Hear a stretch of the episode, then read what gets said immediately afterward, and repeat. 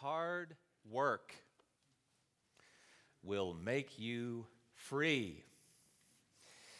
Had you entered one of the concentration camps in Nazi Germany, as you were entering into that, those are the words that you would have found written above the gateway. It was in every one of those concentration camps, this German phrase, and I'm going to butcher it Arbeit macht frei. Work makes you free. It'll liberate you, it'll give you freedom. And as I saw that and I was reading it, I thought, I really don't understand what that means. I, what was the thought that the Germans were trying to convey to those, those prisoners, all kinds of different prisoners, in addition to all those Jews who were seeing that phrase? It was a man named Rudolf Höss that made the decision to put that in that gateway as the prisoners were coming in. and in his book called The Kingdom of Auschwitz, a man named Otto Friedrich explained why the decision was made. He said this his, he seems, referring to Rudolph, he seems not to have intended it as a mockery or even to have intended it literally as a false promise to those who worked uh, to exhaustion that they would eventually be released, but rather as a kind of mystical declaration that self sacrifice in the form of endless labor does in itself bring a kind of spiritual freedom. In other words, it was a lie. It was a false hope that those who were entering in would have some kind of equal liberation to work with. But this liberation only led to suffering and even to death. As a matter of fact, they would mock this phrase, those who were in the concentration camp that said work will make you three, free through crematorium number three. And it's also the spiritual lie of this age. It's a satanic lie, it's even a religious lie. It's a false hope, an impossible dream of many people in the world that think something along these lines that when they die, they will have done so much good work that God could not possibly keep them out of the gates of heaven. Lord, look at what I've done for you. Put it on the scales, and you'll see that everything I have done will open up that gate to heaven. You owe me the right to enter in. And see, that's the hope of every false religion that somehow that goodness will give them the right to enter in by doing a lot, supposedly, for God. And yet, in the Christian faith, good works have a place. As a matter of fact, they're even important. They're significant in the life of the believer. I get to a passage like Ephesians 2:10, and I read, For we are his workmanship, created in Christ Jesus for what? for good works, which God prepared beforehand that we should walk in them. And see, it's this love of God that liberates. It's the blood of Jesus Christ that liberates. He died in my place and I'm free. But free to do what? It is to do these good works.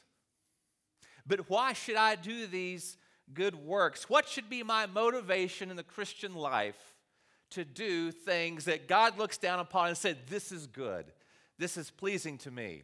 In other words, what does it mean to be motivated not by fear, not by some false promise, but by grace? That's what I want to talk about this morning. We're going to end Titus chapter 2 today. Titus chapter 2, verses 11 through 15. Please stand with me for the reading of God's word as we can look in Titus chapter 2, starting at verse 11.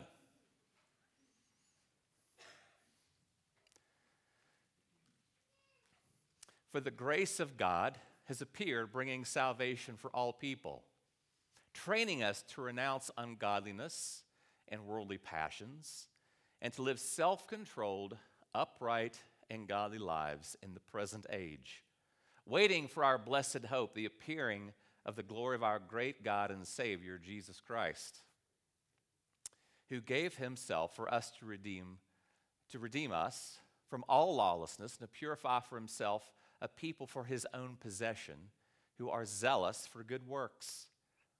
Declare these things, exhort and rebuke with all authority, let no one disregard you. You may be seated. We continue this morning through this short book of Titus, looking at what does it mean to walk the walk and talk the talk. There's a big problem with false teachers on this small island of Crete. And Paul was charging this individual, Titus, one with whom he had served before. He said, Titus, I'm leaving you on this island. You have a job to do. You got to clean up all this bad teaching. These people have wrong ideas about what it means to be a Christian. Uh, these people who can't seem to give up the ways of Crete in order to walk with Christ. Last week, you saw a long list of things that the believer is to do the work of the believer, the goals of the believer. But why? Some of us are very comfortable with long lists of things to do because we can check them off and know how to do them. But a bigger question is why? Why do we do the things that we do? And this morning I want to walk through the text this way. First, you'll see the work of God. He made us His holy people. Then you see the goal of God. He is motivating us by His grace to good works. And then finally, we'll answer that question what does the grace filled life look like? Two thoughts on that. Let's start with that first point. Let's talk about the work of God. Before we get there, though, we have to understand that Paul had just laid out again a very conventional set of rules. We looked at that last week. There was a whole uh, gamut of things to do, no matter your place in life male, female, young, old, uh, free, or slave, you were to be working unto the Lord. But now Paul's going to talk about well, what is the basis of that behavior? Why the church would keep these rules is as important as the church keeping these rules. Because we can often fall on one of these two sides. Let me explain these two sides we often find ourselves on. There's this side over here. It's called antinomianism. Now, what in the world does antinomianism mean? Anti against. The Greek word for law is nomos, against the law. And this is the person who gets over here, and maybe they had uh, grown up in a, in a religion that was just based on rules. Then they come to faith in Christ, and it's like, wait a second. It is for freedom that Christ has set me free. Well, it's not about my behavior and what I do. I'm under grace. And now I can just do what I want to do because God is going to forgive me. So I can do this, do that. I may sleep with that person. I may, whatever the law may be, I'm under grace. Hallelujah. Or you get over here and you get to this person. And you this person, uh, maybe they lived a crazy life, got saved a little later in life, lived however they wanted to, and knew that that was a path to nowhere. Came to Jesus, and it's like, you know what I'm going to do? I'm going to keep every single rule. I'm going to keep the rules better than anybody's ever kept them before. Or this, this person can also be the one, this is what I can relate to the person who grew up in church, and also your, your bent is just kind of keeping the rules. And to be honest, you feel like it just keeps you a little bit above other people. You know, I don't drink and I don't chew and I don't go with those that do. Right over here. Now, here's the two traps any single one of us can fall into. As a matter of fact, I'll even go a step further and say every single one of us, we're leaning one way or we are leaning the other through different points and different times in our life. Now, neither of these really get the gospel.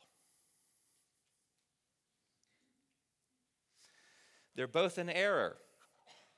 And neither, as we are about to see, works with the gospel. And and they don't work with grace. Grace is just this wonderful gift of God. It is a gift of unmerited favor that we find ourselves in with the Lord.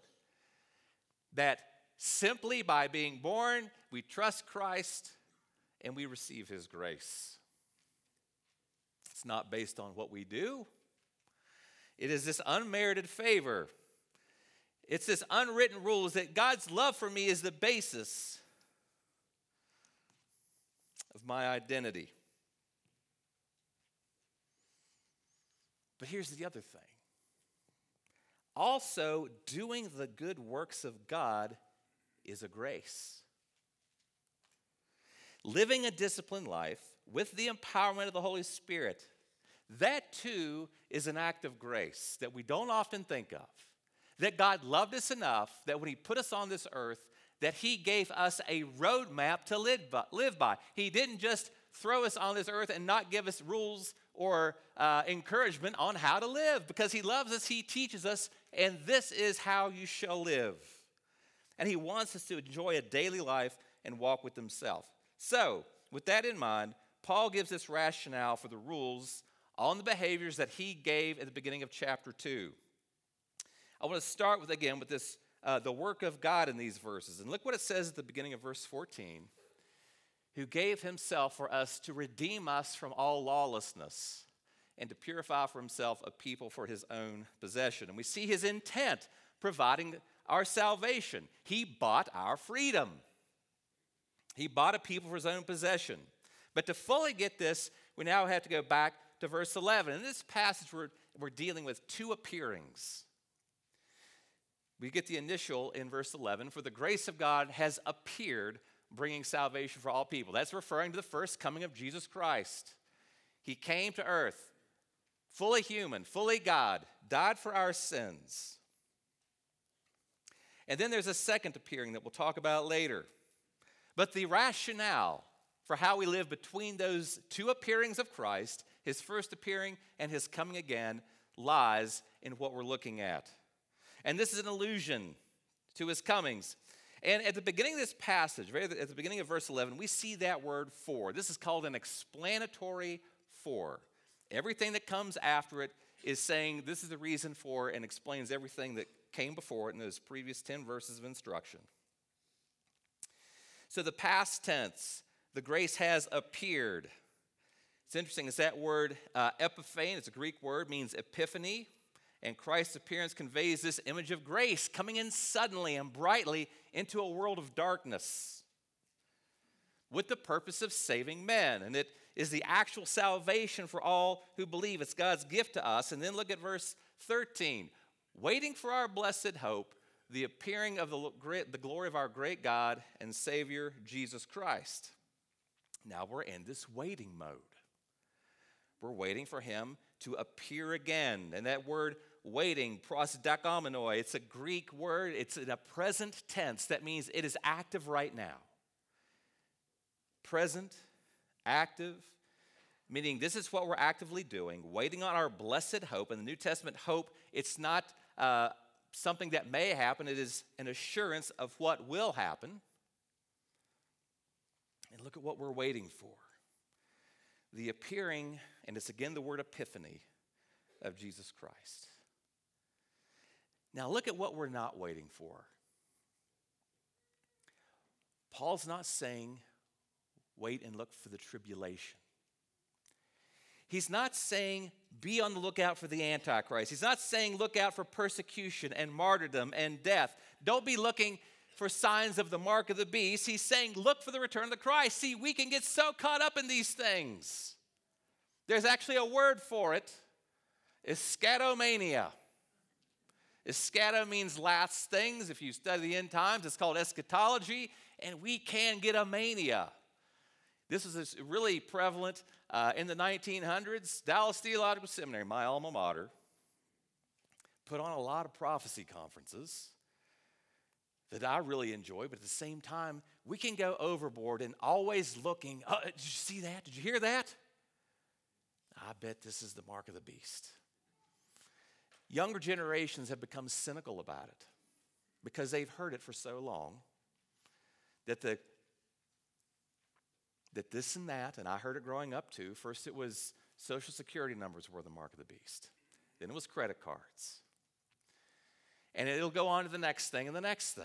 But what he's saying here is look to the glorious appearing of Christ. And then back to verse 14 again, we see the full work of God who gave himself for us to redeem us from all lawlessness and to purify for himself a people for his own possession who are zealous for good works. He gave himself up for us to save us. And we see from all lawlessness. That, that word redeem, it literally means to set free by payment of a price. We are set free from lawless or wickedness. Now, the world will say you're being set free from all the stuff that gives you pleasure. And that's a lie we're commonly told. That God's laws are stifling and confining and narrow, and we rarely think of God's commands as actually being freedom. That's the grace. In addition to redemption, we're, we're purified. We are set as God's people. We're made to be used. A holy people was his purpose in paying the fearful price that he paid for us. And don't forget, it's not our works that make us God's people, it's what God did on our behalf that made us his people. He made us his adopted children. There's a wonderful quote from Knowing God by Packer. He said this He said, You sum up the whole of New Testament teaching in a single phrase if you speak of it as a revelation of the fatherhood of the Holy Creator. In the same way, you sum up the whole of the New Testament religion if you describe it as the knowledge of God as one's holy Father, a good Father. We've sung it before. A good, good Father. And if you did have a rotten Father, you've got a good one now in God. And if you want to judge how well a person understands Christianity, find out how much they think of God as their Father, as being His child. And if that doesn't prompt someone to control and, and to worship and prayer, it means they really don't understand Christianity all that well. That it is a loving and rightly motivated faith. But this is what God has done and why he has done it. And it has an effect on every believer. It's God's work, which was completed when we came to faith in him making us his people. But then there's an ongoing goal of God. He motivates us to do good works. He motivates us. This is his goal. And it's ongoing. Back to Ephesians 2:10. We're his workmanship created in Christ Jesus for good works which God prepared beforehand for us to walk in them. Remember that. We were saved by grace through faith, if you know Ephesians 2 8 and 9. For what? To do these good works. So we move on to Titus 2 11 and 12. For the grace of God has appeared, bringing salvation for all people, training us to renounce ungodliness and worldly passions, and to live self controlled, upright, and godly lives in the present age so God's grace appears, provides salvation. And then, according to this verse, it also trains us. And that word training, again, it's a present active verb. It means it's ongoing right now. We are presently being trained. And the gospel's training us. And as we understand the grace of God more and more that's been given to us, that means we are rejecting more and more the ways of the world. It is ongoing. We don't uh, do this perfectly.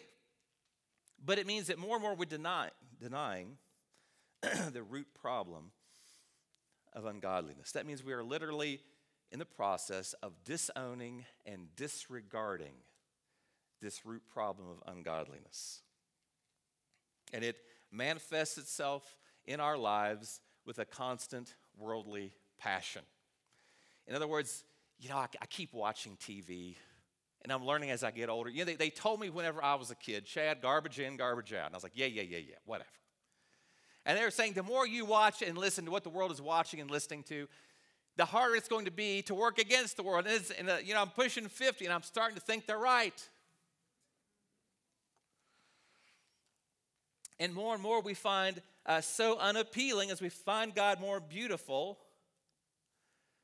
we find more unappealing the systems of the world. And if you look at what the world is chasing, I mean, it's, it's nothing new. It's money, it's sex, it's power, it's prosperity, it's popularity. This is not what we're to be chasing. And we have this problem. Uh, St. Augustine, if you've ever studied St. Augustine, he said, the, the problem for every Christian is the problem of disordered loves. In other words, we take good things, it could be a spouse, it could be kids, it could be a good career, and we make it an ultimate thing. And there was a, a psychologist named uh, Alfred Adler, he talked about this. He said, There's only one first, and anything that's not first is a disordered love. When God's not first, then you're suffering from idolatry. And he said, It's very hard to figure out what you're really living for by simply asking yourself. He said, You're not that self aware. He said, You may think I'm living for God, but he said this. But the way to find out is is not to ask that question. Instead, Adler said, Look at your nightmare. What thing, if absent, would almost or would take away your reasons to live? He said, Your deepest emotions, anxiety, fear, despair, will point you to your God. It can lead to uncontrollable anger toward any obstacle or person that stands in the way of you possessing it, despair if you cannot have it, bitterness. You must discern the idols in your life. Expose it, then destroy it, or it will destroy you. Paul in Colossians 3 5 said, Put to death, therefore, whatever is earthly in you sexual immorality, impurity, passion, evil desire, and covetousness, which is idolatry. And you see, the more and more, it is about letting go of this thing that's killing us over here and moving towards this thing that's giving us life over here. This is the beauty and grace of God. And it is a daily discipline. So the more we see the beauty of God's grace, I see the world more and more negatively for what it is. And you get to the end of verse 12, look at those words to live self controlled, upright, and godly lives in the present age. This stands in contrast, by the way, with how those Cretans were living. They did what they wanted, no matter what it was. Sexual immorality was rampant in Crete. And note the reference the present age. And again, that's referring to this age between the two comings of Christ. And this is the chance, this is the brief opportunity you, you and I have to live a moral life in front of God between while we're waiting. So we're called to a moral life in this present age. And the cause is important. It is the grace of God that motivates us to find what's beautiful, to find more beautiful, in what Christ offers. And then down at the end of verse 14 and 15, a people for his own possession, referring to us, who are zealous for good works, the instruction to Titus declare these things, exhort and rebuke with all authority. Let no one disregard you. Notice this grace we've been given makes us eager or zealous for good works. It's an eagerness. And I, yeah, I can remember as a kid on Christmas Day, we'd often host the family. They'd all come to our house. And it was like, it was like that one time where when my mom would say, okay, Chad, family's coming over, here's what you need to do. I was on it because I knew they were bringing presents with them. And I wanted them in there. Come on in, everybody. Yeah, bathroom's clean. Woohoo. Why? Because there was great benefit. I was anxious in anticipation. Oh man, they're coming over. Let's get this thing going, you all. And that's this kind of this eagerness. Yeah, I didn't mind the cleaning. I was ex- who, who are you excited to host in your home? Is that when the kids are coming home from college, coming home from the end of school? A friend you haven't seen in years coming over. See, in that anticipation, you're excited to get stuff done. That is what we see in this passage excitement and anticipation of God's coming. I grabbed this, I don't know who said this. The highest and purest motivation for Christian behavior is not based on what we can do for God, but rather upon what God has done for us and yet will do. Notice the, the last phrase there let no one disregard you. In other words, Titus, don't let anybody discourage you. They're going to criticize you. Don't worry about it.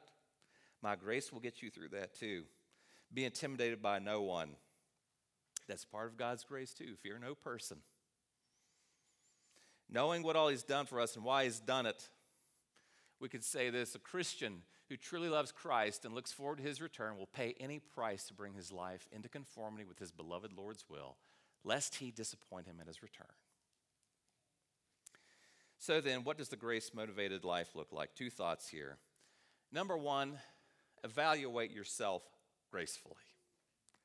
Evaluate yourself gracefully. And I, I know what I'm seeking to understand why I do what I do. I, I, I rarely can flesh it out. I mean, even moving to Wyoming, the rubric for decision making, I, I mean, I can make myself nuts. I'm one of those analysis to paralysis people. I can think about it and think, you know, give yourself grace. Choose to do the right thing. You probably don't know exactly why you're doing it. There's good stuff with bad stuff mixed up in there. We do evaluate our actions, but remember, it is God who did the work. God is the one who made us his holy people. We don't make ourselves God's holy people by what we do. He made us his holy people, and now in response to that, we do good works for him. I still stumble, but I, by the grace of God, I hope I'm stumbling uphill. Things getting better. I came across a prayer, a humble kind of prayer of grace. This is from Francois Fenelon. He was a French priest, lived in the 1600s, and he would pray this. He knew he couldn't live without the aid of God's grace. He'd pray this prayer Lord, I know not what I ought to ask of thee. Thou only knowest what I need. I open my heart to thee. Behold my needs, which I know not myself. Smite or heal, depress me or raise me up. I adore all thy purposes without knowing them. I am silent. I yield myself to thee. I would have no other desire than to accomplish thy will. Teach me to pray. Pray thyself in me. I think that's a fantastic prayer.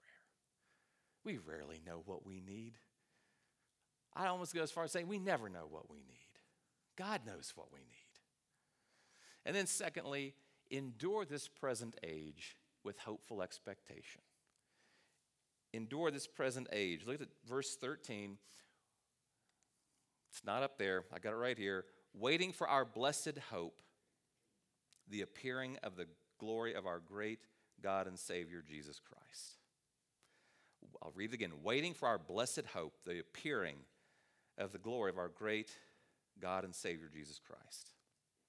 In the description, verse 13 of hope, it's this objective reality for which we wait. Christian hope is not just some fuzzy wuzzy feeling, it's not just a quiver of the liver, it's real. And I'm not just telling you that to make you feel good, I believe that because it's true. And Romans 5 demonstrates that Christian hope is based on the fact that God has already accomplished the harder part of our redemption. While we were helpless sinners and enemies of God, Romans 5 8, Christ died for us. And look very closely at what we're waiting for. Paul doesn't ask us again to look for tribulation or antichrist or persecution or martyrdom. Look for the return of Christ. And if any of these events would precede the rapture, we still look for God's blessed hope. In the middle of persecution, we trust that God is coming, and that gives us endurance. Putting this all together, live a grace motivated life with hopeful expectation. Live a grace motivated life with hopeful expectation.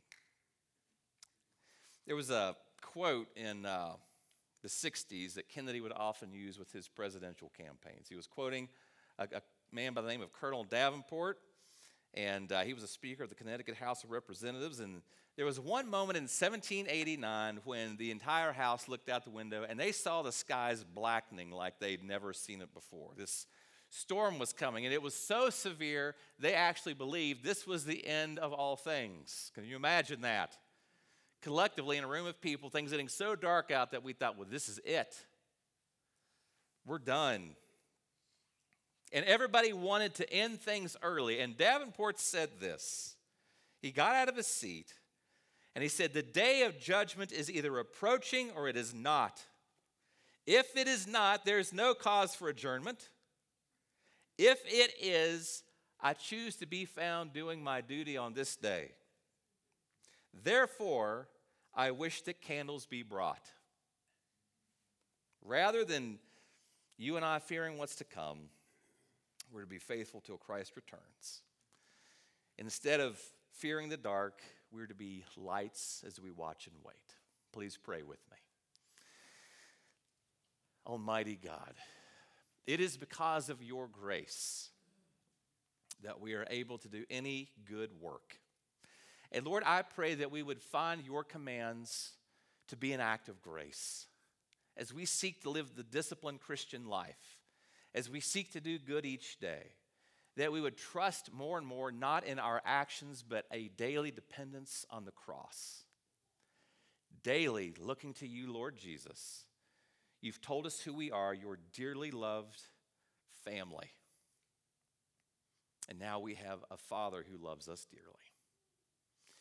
And God, I pray that that truth would seep into us more and more each day. It's in the holy and precious name of Jesus we pray. Amen.